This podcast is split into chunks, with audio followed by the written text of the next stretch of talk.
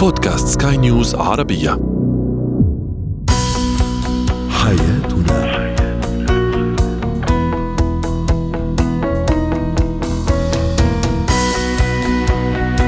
مستمعينا الكرام أهلا بكم معنا حول حياتنا فضاؤكم اليومي الذي يعنى بشؤون الأسرة وباقي الشؤون الحياتية الأخرى والذي يمكنكم الاستماع إليه عبر منصة سكاي نيوز ارابيا dot com slash podcast وباقي منصات سكاي نيوز العربية الأخرى. معي أنا امال شاب سنتحدث اليوم عن صفة جميلة هي صفة الوفاء. هل يختلف وفاء الوفاء عند المرأة؟ عن الرجل أيضا سنحاول أن نسلط الضوء على فرط الحركة عند الطفل كيف نتعامل مع هذه المشكلة؟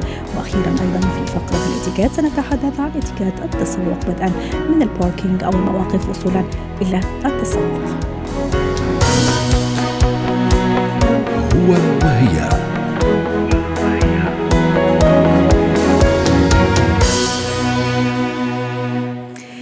يعد الوفاء من أجمل الصفات التي يمكن أن تكون موجودة في الرجل والمرأة خاصة في العلاقة الزوجية في العلاقة بين الشريكين. تتجلى طبعا عن طريق سلوك وتصرفات الشريكين تجاه بعضهما البعض وفي حياتهما اليومية. سؤالنا التفاعلي اليوم من أكثر وفاء أو هل تختلف يختلف وفاء الرجل عن وفاء المرأة؟ للحديث عن هذا الموضوع تنضم إلينا عبر الهاتف من دبي لما الصفدي الاختصاصية النفسية والأسرية. أسعد أوقاتك أستاذة لما في البداية. دعينا نستعرض بعض تعليقات السادة المستمعين. تعليق يقول الرجل أوفى من المرأة عكس المفهوم الخاطئ أن المرأة أوفى. تعليق آخر وفاء المرأة ليس له حدود إذا عاملها الرجل باحترام. أما وفاء الرجل فهو على حسب معدنه. ما رأيك أستاذة لما؟ المشكلة بأنه مفهوم الوفاء ما زال هو مرتبط بالثقافة المجتمعية. يعني هو أبعد ما يكون عن مفهوم الحقيقي لأنه هو تم تحويره حسب ثقافة كل مجتمع. والدليل بأنه شوفي يعني أغلب الرجال دافعوا عن أنفسهم والسيدات دافعوا عن أنفسهم وكأنه هو صراع من هو الأوفى. مفهوم الوفاء هو مفهوم إنساني بشكل عام. الشخص عندما يكون وفي هو شخص قادر على أن يوفي بوعوده وقادر على أن يكون مع الشريك في السراء والضراء. يعني ربما هو المفهوم أعم من الفكرة المجتمعية اللي هي أنه هي فقط يا أما النساء أو إما الرجال صحيح صحيح. رغم أنه السؤال ما كان من أكثرهم وفاء كان هل تختلف أو هل يختلف الوفاء عند الرجل عنه عند المرأة؟ وممكن فعلا هذا يقودنا للحديث عن عن تركيبة المرأة وتركيبة الرجل. هل المرأة وفاءها مثلا يتمثل في في أشياء معينة في سلوكيات معينة والرجل أيضا؟ صحيح. أنا أولا أريد أن أوجه رسالة بأنه لا نخلط ما بين الواجبات والمهام والوفاء. يعني هون مثلا الأم لما نحن بنقول بأنه هي تربي أطفالها فإذا هي وفية. لا هذا هو واجبها أنه هي تربي أطفالها تربية صالحة. والرجل عندما يكدح ويعمل لأجل بيته ويكون وفي بأنه هو تربية أولاده تأمين احتياجاتهم فهذا لا يعتبر فقط وفاء هذا واجب. هون من هذه الجزئية ننطلق بأنه فعلا في الواقع لا يوجد من هو أوفى من الثاني، القصص مختلفة، التجارب مختلفة، وبنرجع نعود إلى فكرة المجتمع، يعني باختلاف المجتمعات تلاحظ بأنه مفهوم الوفاء يتغير، ممكن تروحي لمجتمعات ذكورية بحتة، فمفهوم الوفاء يكون ظالم جدا للمرأة، أي تصرف خا خا يعني تخرج فيه عن الخط المستقيم فباعتبارها هي تعتبر غير وفية. بينما ممكن أن يسامح الرجل بكلمة بأنه هو رجل. إذا هذا المجتمعات الذكورية. ولكن هذه التجربة لا نستطيع أن تعمم في كل المجتمعات لأنه في العديد من المجتمعات المتطورة بدأت فعلا أو خلينا نقول الأشخاص الموجودين فيها بدأوا يحاسبوا كل شخص بناء على ما يقدمه للآخرين إن كان ذكر أو أنثى. وعلى ذكر أيضا المحاسبة في تعليق صراحة أنا حابة يعني أقف عنده. يقول أو تقول أكيد المرأة أوفى من الرجل أبسط مثال على ذلك عند وفاة الزوج فأغلب النساء لا يتزوجن عكس الرجل أغلبهم يتزوجون تمام. بعد وفاة زوجاتهم إذا المرأة أوفى من الرجل تصور هذا مش معيار صح أستاذة وفاء؟ وهذا ثقافة مجتمعية سميتك وفاء. صحيح صحيح. هذا ثقافة مجتمعية. ربما لو كان هناك مجتمع يساند المرأة بفكرة الزواج الثاني ويدعمها بدل أن يقال لماذا ستتزوج؟ لديها أطفال. فبالتالي كانت الخيارات أوفر لديها. وهذا دليل أنه نحن لو رحنا لمجتمعات منفتحة قليلا لا نرى أبدا هذه المقاييس بأنه توفى زوجها تزوجت. يعني هون الوفاء لا يقاس بمقدار بأنه فقط بناء على موقف. أحيانا تكون محكومة بمجتمع. وبأشخاص وبأخوة مسؤولين عنها وبعائلة وبأولاد. للأسف حتى نحن بمجتمعاتنا مثلا توفى الزوج فممكن الأولاد الذكور أن يحلوا مكان الزوج بالتالي يكون دائما هناك ولي عليها. يعني الوفاء هون لا يقاس ولكن عامة الأم تضحي من أجل أطفالها. هي ثقافة ربينا عليها وبأنه هي عندها رسالة الأمومة قد تكون ربما هي الأقوى في المجتمعات. طيب أستاذة لما أنا مصره أني أسميك أستاذة وفاء اليوم ما أعرف ليش. موضوعنا عن الوفاء الاسم أصلا جميل. وانت دائما وفية لينا وفية لمواضيعنا وفية لمشاركاتك معنا. أستاذة لما كيف اذا يكون الوفاء بين الزوجين؟ الوفاء بين الزوجين هو المحافظة على الاتفاق الذي تم عند الزواج. يعني أنت بتلاحظي كثير هي الوعود التي تطلق في فترة الخطوبة وأول سنة زواج أنا سأكون الزوج الداعم أنا الحنون عندما يأتي الأطفال أنا موجود والزوجة كذلك أنا الزوجة التي سأكون معك في لو كان لديك قرش أو لديك مليون. السراء والضراء. هي عامية صحيح هي في العامية تقال هذه الكلمات. ولكن ما يحدث. الشخص الوفي هو الشخص الذي يستمر بإيفاء هذه الوعود اللي قطعها ولا يتغير بعد سنتين تحت أي مسمى. يعني الوفاء هون نحن دائما يربط الوفاء أحيانا بمفهوم الخيانة صح الزوجية. صح. كنت راح أقول لك الإخلاص في العلاقة الزوجية هو جانب. من الجوانب. تماما. فقط هو جانب من الجوانب لأنه ممكن نحن نشوف كثير أشخاص عندهم خيانات زوجية متعددة ربما ولكن هو مؤمن الجزء الآخر من الوفاء. فالوفاء هون لا يقتصر فقط على أن أكون وفي للشريك بالتزامي تجاهه الوفاء له عدة جوانب. نحن ممكن نشوف شخص لم يخن زوجته مدى الحياة ولكن يتخلى عنها عندما تمرض. أه. فرضا. هذا أيضا خيانة. أو يتخلى عن أطفاله ومسؤولياته المادية ممكن يكون ابنه بدون ملابس بدون قسط مدرسة وهو متى يصرف فلوسه. ممكن أمهات تتخلى عن زوجها وأطفالها من أجل عملها من أجل حريتها الشخصية من أجل مستقبلها. فإذا تتنوع الخيانات ولكن مفهوم الوفاء هي باختصار أن تفي بالوعود التي وعدت فيها الطرف الآخر. مشان هيك نحن بنوجه رسالة دائما بالحديث مع حضرتك بإنه بفترة الخطوبة لا تعطوا وعود أنتم لن تفوا بهذا المستقبل. ممتاز. وهي كثير مهمة النقطة. والثقة أيضا أستاذة لما كيف تشوفيها اليوم في أو في اليوم في موقعها في, في موضوعنا اليوم اللي هو الوفاء هل في رابط في علاقة؟ أكيد. آه ثقة قد تصنع من الزوج الخائن زوج وفي. ربما هو المصطلح يعني غريب. ولكن لما المرأة يكون لديه ثقة بأنه حتى لو أنا اهتزت حياتي الزوجية وبالعموم أغلب أغلب العلاقات الزوجية تمر بمطبات. يعني خلال السنوات لابد أن يحدث هذه المطبات. فالثقة بأنه أنا قادرة على أن أتمسك بهذا الشخص لأنه هو وفي بغير أمور. أحيانا الحياة الزوجية هي أشبه بالميزان. فبالتالي أنا في كل كفة لدي أمور أوازنها. هذا الشخص لديه صفة واحد اثنين ثلاثة أربعة. ولديه هفواته وأخطاءه هل هذا الميزان متوازي؟ فإذا هو يستحق فرصة. ربما صفاته الجيدة أحيانا تغلب خطأ قام فيه فبالتالي يستحق فرصتين. فإذا يعني هو إنه أنا الرسالة اللي دائما أنصح بها كل شخص لا تكونوا متطرفين بالقرارات لا تظلموا الآخر لمجرد غلطة أو هفوة. الحياة الزوجية تتحمل بأنه نحن نثق من جديد نعطي كما أقول دائما فرصة ثانية للحياة لأنها تستحق. يعني منظومة الحياة الزوجية هي منظومة مقدسة للأسف حاليا. أي مشكلة صح. تكون قضايا الطلاق في المحاكم. وأيضا هذا يقودني للحديث. أنا دائما أتساءل إلا ما نقرأ أحيانا مثلا زوج وزوجة توفوا في نفس طبعا أكيد الأعمار بيد الله صحيح. أكيد. لكن مثلا بعد 50 60 70 سنة أحيانا من الحياة الزوجية والشراكة توفوا في نفس اللحظة أو ممكن هو توفى وبعدها هي بعد بيوم أو يومين حزنا عليه وأسى عليه وألما عليه أيضا. هل هذه ممكن نعتبرها أيضا من قمة أو قمة الوفاء؟ طبعا أكيد. يمكن هو اولا هي الأعمار بيد الله ولكن أحيانا عندما نقول تكون الأرواح منسجمة. وحتى هدول الأشخاص يعني أنت تخيلي الأشخاص اللي ممكن نحن نسمع عنهم خمسين سنة زواج وأمام الآخرين. ممكن حياتهم كانت مليئة بالمطبات ولكن الفارق الوحيد أن أحدهم ربما كان متمسك بالآخر أو أحدهم كان لديه ثقة أني قادر على أن أسير بهذا المركب نحو بر الامان. جميل. وأنا راح ولكن لا يوجد حياة زوجية سعيدة 100% آمنة في 100% وردية فهي رسالة لكل شخص متزوج عنده مشاكل تفائل أثق بالآخر صح. حاول إصلاحه الحياة ستستمر. وأنا أختم معك أيضا في هذه الفقرة طبعا بتعليق جميل جدا. فاروق يقول المرأة ملجأ الرجل درع وفاؤها سعادة ورحابة وطمأنينة وفاء الرجل أمن وأمان أمل ورجاء المرأة سكن وسكينة ورجل مستقبل سعيد. شكرا لك أستاذة لما صفدي. ضيفتنا اليوم اسعدتينا وشرفتينا بهذه الحياة.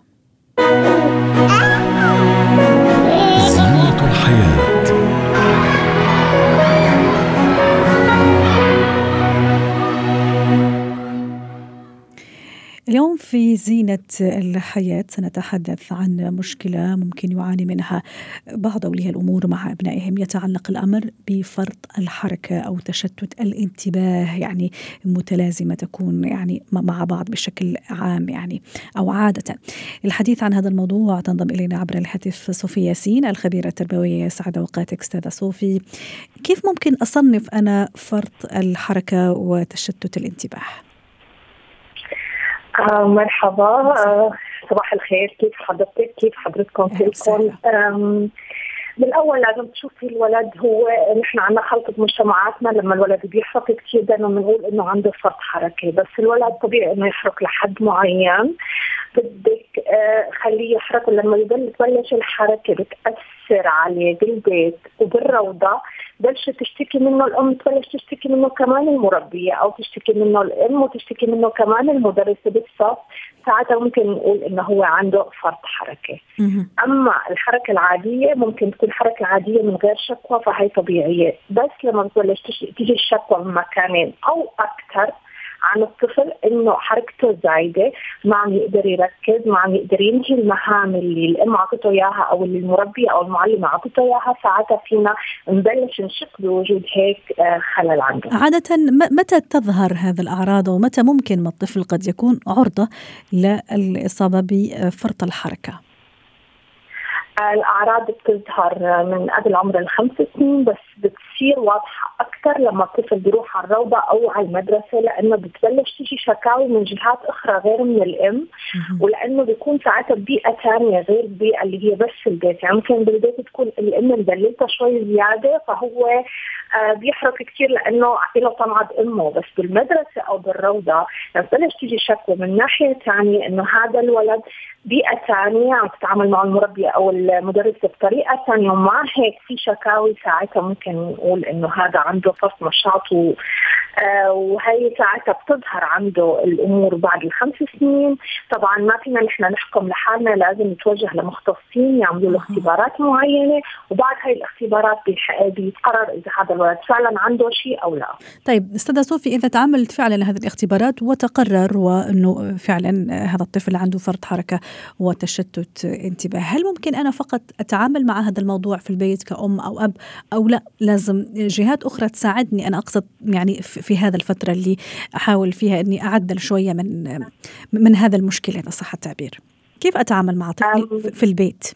أول شيء أول شيء لازم أنا كأم أعرف إنه هذا عبارة عن نوع من مرض أو اضطراب نفسي سلوكي هو اضطراب شائع ما بس أنا طفلي اللي عم بيعاني منه كمان في بنسبة 5% من الأطفال بكل أنحاء العالم بيعانوا من هيك نوع من الاضطراب. طيب أنا ما لازم أوقف يعني عزه وانهار لا لازم أتقبل الموضوع لاحظ الشغلات روح عند حدا مختص إلجأ لمختصين يساعدوني لازم أول شيء اتقبل الموضوع لأنه نحن كثير بنعاني من الموضوع إنه نحن أول شغلة كامهات ما بنتقبل الاختلافات الموجودة عند أطفالنا. لازم أخذ الموضوع أنه هو اختلاف أتقبله. بعدين أتوجه على عند الأخصائيين. طبعا الأخصائيين رح يشرحوا للأم أنه شو آه، كيف هن أكدوا إنه عنده هاي المواضيع. رح يشرحوا لها انه شوفي إنه عنده نقص تركيز. لاحظي إنه هو ما بيقدر ينتظر حتى يحصل على اللي بده إياه. يعني الأم لازم تلاحظ انه مثلا إذا عندها أربع أولاد بالبيت آه لما بدها تعطي شغلة الولد اللي عنده نقص انتباه هو أول واحد بيعبر عن اللي بده إياه أول واحد بياخذ اللي بده إياه حتى لو قالت له إنه استنى طول بالك. لا هو ما بيقدر يستنى ما بيقدر يطول باله. هو بده يحصل على اللي بده إياه هو بأسرع وقت ممكن. آه بيحكي كثير آه بيقاطع الثانيين هنو عم يحكوا. آه ما بيقدر إذا له اعمل هالشغلة ما بيقدر يعملها يكملها للآخر. كمان بتبلش تظهر علينا وبات غضب. لما الأم بتلاحظ كل هاي الأشياء بتلجأ لأخصائيين رح يقولوا للأخصائيين عندك حل عندك حلين عندك علاج دوائي وعندك علاج سلوكي. طبعا الاهل بتصيبهم حالة حالة من الكآبة والخوف لما بيسمعوا بالعلاج الدوائي. هو العلاج الدوائي هو بخفف بخفف انعكاسات المرض على الطفل فبيخليه يقدر يحصل علميا بشكل أفضل بيخلي سلوكياته أفضل بيخلي علاقاته الاجتماعية مع اقرانه أفضل لأنه بيخفف الأعراض تبع المرض. طب ما فيها side effect مثلا في في الأولياء الأمور مثلا يخافوا زي ما تفضلتي مثلا أعراض جانبية حتى على ال long term مثلا مدى طويل ولا لا الأمور يعني إذا ما قرر المختص إنه يخضع للعلاج الدوائي خلاص فهو فهو كذلك يعني. بس هن بيخافوا إنه لازم يعرفوا إنه هذا مو ما له شغلة سيئة بحد يعني بحق الطفل هي بس لتخفيف الأعراض على الطفل مشان يقدر يمارس حياته الطبيعية بشكل أفضل. جميل. بعدين العلاج الدوائي لازم يكون مدروس مو هي رح تعطيه لحالها لازم فعلا هي تراجع كذا طبيب. يعني هي أنا كثير بأكد عليها ما بتصير إنه ناخذ الرأي من شخص واحد لازم نراجع كذا مكان. وبعدين نقرر نحن وين بدنا نكمل علاج. هذا بس وطبعا لازم هي بظن إنه الجرعات الدوائية بتكون بحد معين مثل معينة بتتقلل وبتزيد حسب الحالة وهي فقط لمساعدة الطفل لحتى يعيش حياة طبيعية.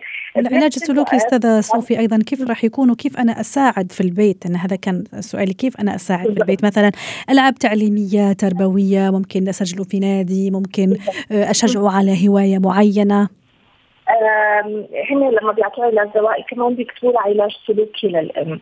وللاهل، العلاج السلوكي لازم يتنفذ نفسه سواء بالمدرسة أو بالبيت، لازم الأم تساعد نفس الموضوع، هدول الأطفال بيحتاجوا كثير إنه دائما روتين يومي. يعني بنفس اليوم آه، بياكل بياكل بنفس الوقت لازم يغسل إيديه دائما بعد بعد الأكل. لازم آه يعمل شغلات محددة بنفس الوقت هذا بيعطيهم حالة هدوء لهدول لهذا النوع من الأطفال لأنه دائما نفس الأشياء بيكرروها بنفس الوقت هذا بيعطيهم حالة هدوء. لازم الأم تكون بالضبط هذا البرنامج السلوكي اللي بيكتبوا له اياه الأهل لازم أنا آسفة الأخصائيين لازم توفر له جو مستقر وتأكد على سلوكياته الإيجابية بحيث انها تحاول آه، تخلي السلوكيات السلبية تتراجع. آه لازم تعمل له نشاطات هادفه للولد تدمجه اجتماعيا معه ومع أخواته لأنه هدول الأطفال بسبب نقص زيادة الحركة ونقص الانتباه بصير عندهم آه عندهم اضطراب اجتماعي كمان بنفس الوقت لأن الأولاد الثانيين بينفعوا منهم. فهي لازم تعمل له نشاطات اجتماعية لازم تعمل معه نشاطات هادفه بالبيت تقص تلون تلزق بحيث إنه تساعده يقعد فترات أطول يركز فترات أطول ويستمتع باللي عم يعمله ضمن مع إخواته أو مع رفقاته ضمن جو اجتماعي. واضح آه واضح. كمان لازم تبعد عن أكل السكريات المواد الغازية لأنه السكريات كثير كثير بتزيد الأعراض. وبتساوي الطفل أكثر هيبر اكتيف شكرا لك سيده صوفيا ياسين الخبيرة التربوية كنت معنا عبر الهاتف من ألمانيا. اتكات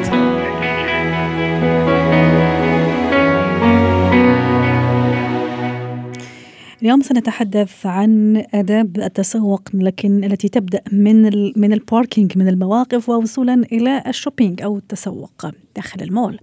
للحديث عن هذا الموضوع تنضم إلينا عبر الهاتف من بيروت مرلان سلهب خبيرة الاتيكيت يسعد أوقاتك. أستاذة مرلان ينعاد عليك كل عام وأنت بخير وصحة وسلامة. وأكيد نحن مقبلين على العام الجديد والاحتفالات بالعام الجديد. نعم. أكيد الكل يحرص على آه، أنه يروح للأسواق اقتناء هدايا وما نعم. إلى ذلك اليوم سنتحدث عن الاتيكيت للمول لكن بدءا من ال parking أكيد كل واحد فينا لما يروح للمول إلا ما يكون عامل حساب ال parking ممكن ما يلاقي نعم. مكان وممكن نعم. قد تحصل مشكلة لما ما ألاقي مكان اولا ينعاد عليكي بسنة خير وصحة ولكل المستمعين يا رب وعليكي آه ما في شك إنه آه صار المولات هلأ أكثر محلات الناس بتحب تروح عليها لأنه فيها أنشطة اجتماعية، الأولاد بيقدروا يلعبوا، نتحكم أوقات بالمناخ يعني لأنه إذا شوب كثير بنروح على المول، تما نضل بالشوب، إذا برد بنروح على المول، يعني صار في كثير عم نروح كثير على المولات لأنه اختلفت. بقى مثل قبل.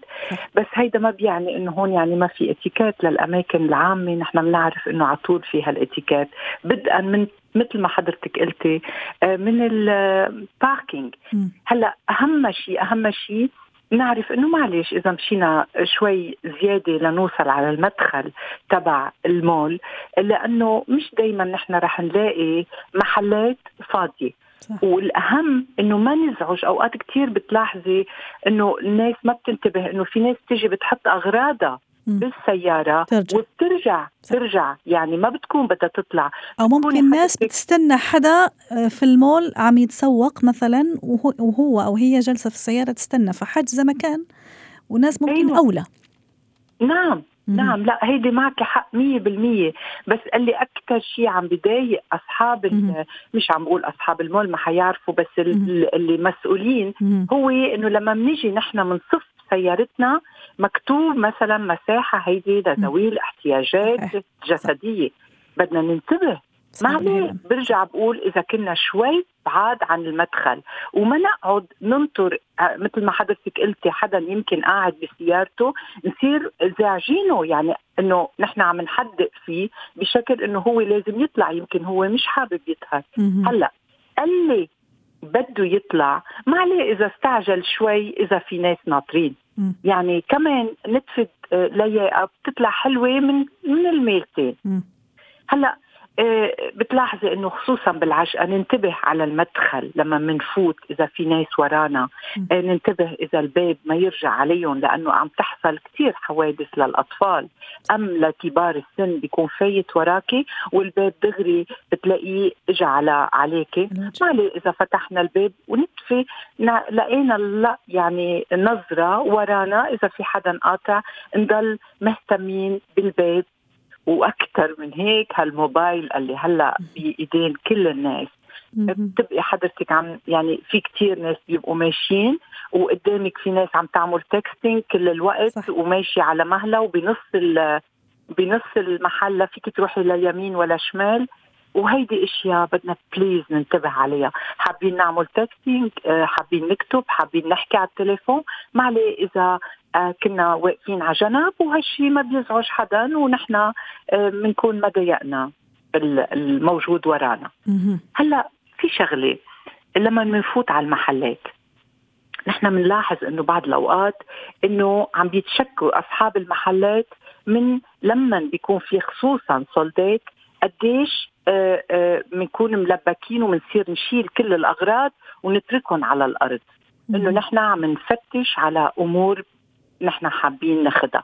بس هيدا كمان معلش نحن ما لازم ننسى إنه هالفاندوز وهالفاندور يعني اللي عم بيبيعوا واقفين صار لهم كل النهار. وبالمال حتى غير المحلات بيتعبوا أكثر لأنه بيبرموا البائع والبائعة قصدك. نعم نعم نعم بعتذر. فقديش عم ترجم لك عادي. خلي لي اياكي خلي لي إياكي بس صدقا أوقات بنطلب كمان مساعدة. قد إيه نحن لطفاء؟ قد إيه الناس بتساعدنا؟ قد إيه بتحب تكون موجودة معنا لتساعدنا؟ صحيح. وإذا فتنا على ال ال المحل لنقيس ال fitting room يعني لنقيس ننتبه إنه ما ناخذ كثير 20 غرض 30 غرض حتى الآن صاروا يحددوا صراحة ست مرلان مثلا مش أكثر نعم. من خمس قطع. ومعهم حق لأنه حتى يتحكموا في العملية لأنه كل واحد إذا أخذ زي ما تفضلتي أكثر من عشر قطع يعني ما راح ما راح نخلص. ابدا. وبعدين بيضيع هو ما بعد يعرف شو بده ينقي صح. مش مهم نشقع ما نحن كمان وبعدين مثل ما عم نقول إنه الأفضل هن صاروا بيعطوا هلأ كروتي إذا. مثلا معك أربع قطع بيعطوكي number أربعة. صح. وعملناها مرة حكينا عن الموضوع. صحيح. صح. نعم. نعم. نعم. يعني هدول الأمور كثير بليز مهمه إنه ننتبه. الانتظار بالصف. هون شغلة. ننتظر صرنا معودين بفتكر صارت الناس تعرف إنه لازم تنتظر بالصف.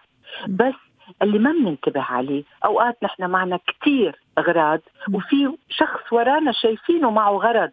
أم معه غرضين؟ معلش لياقه نقطع هالإنسان اللي هو ورانا.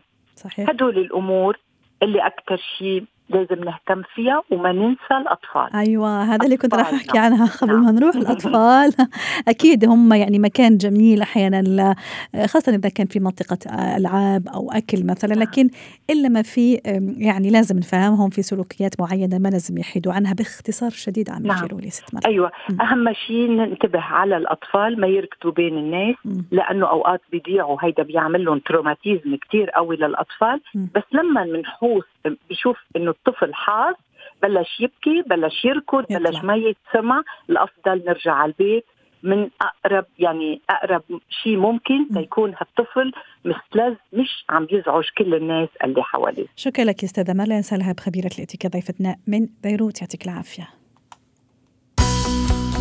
حياتنا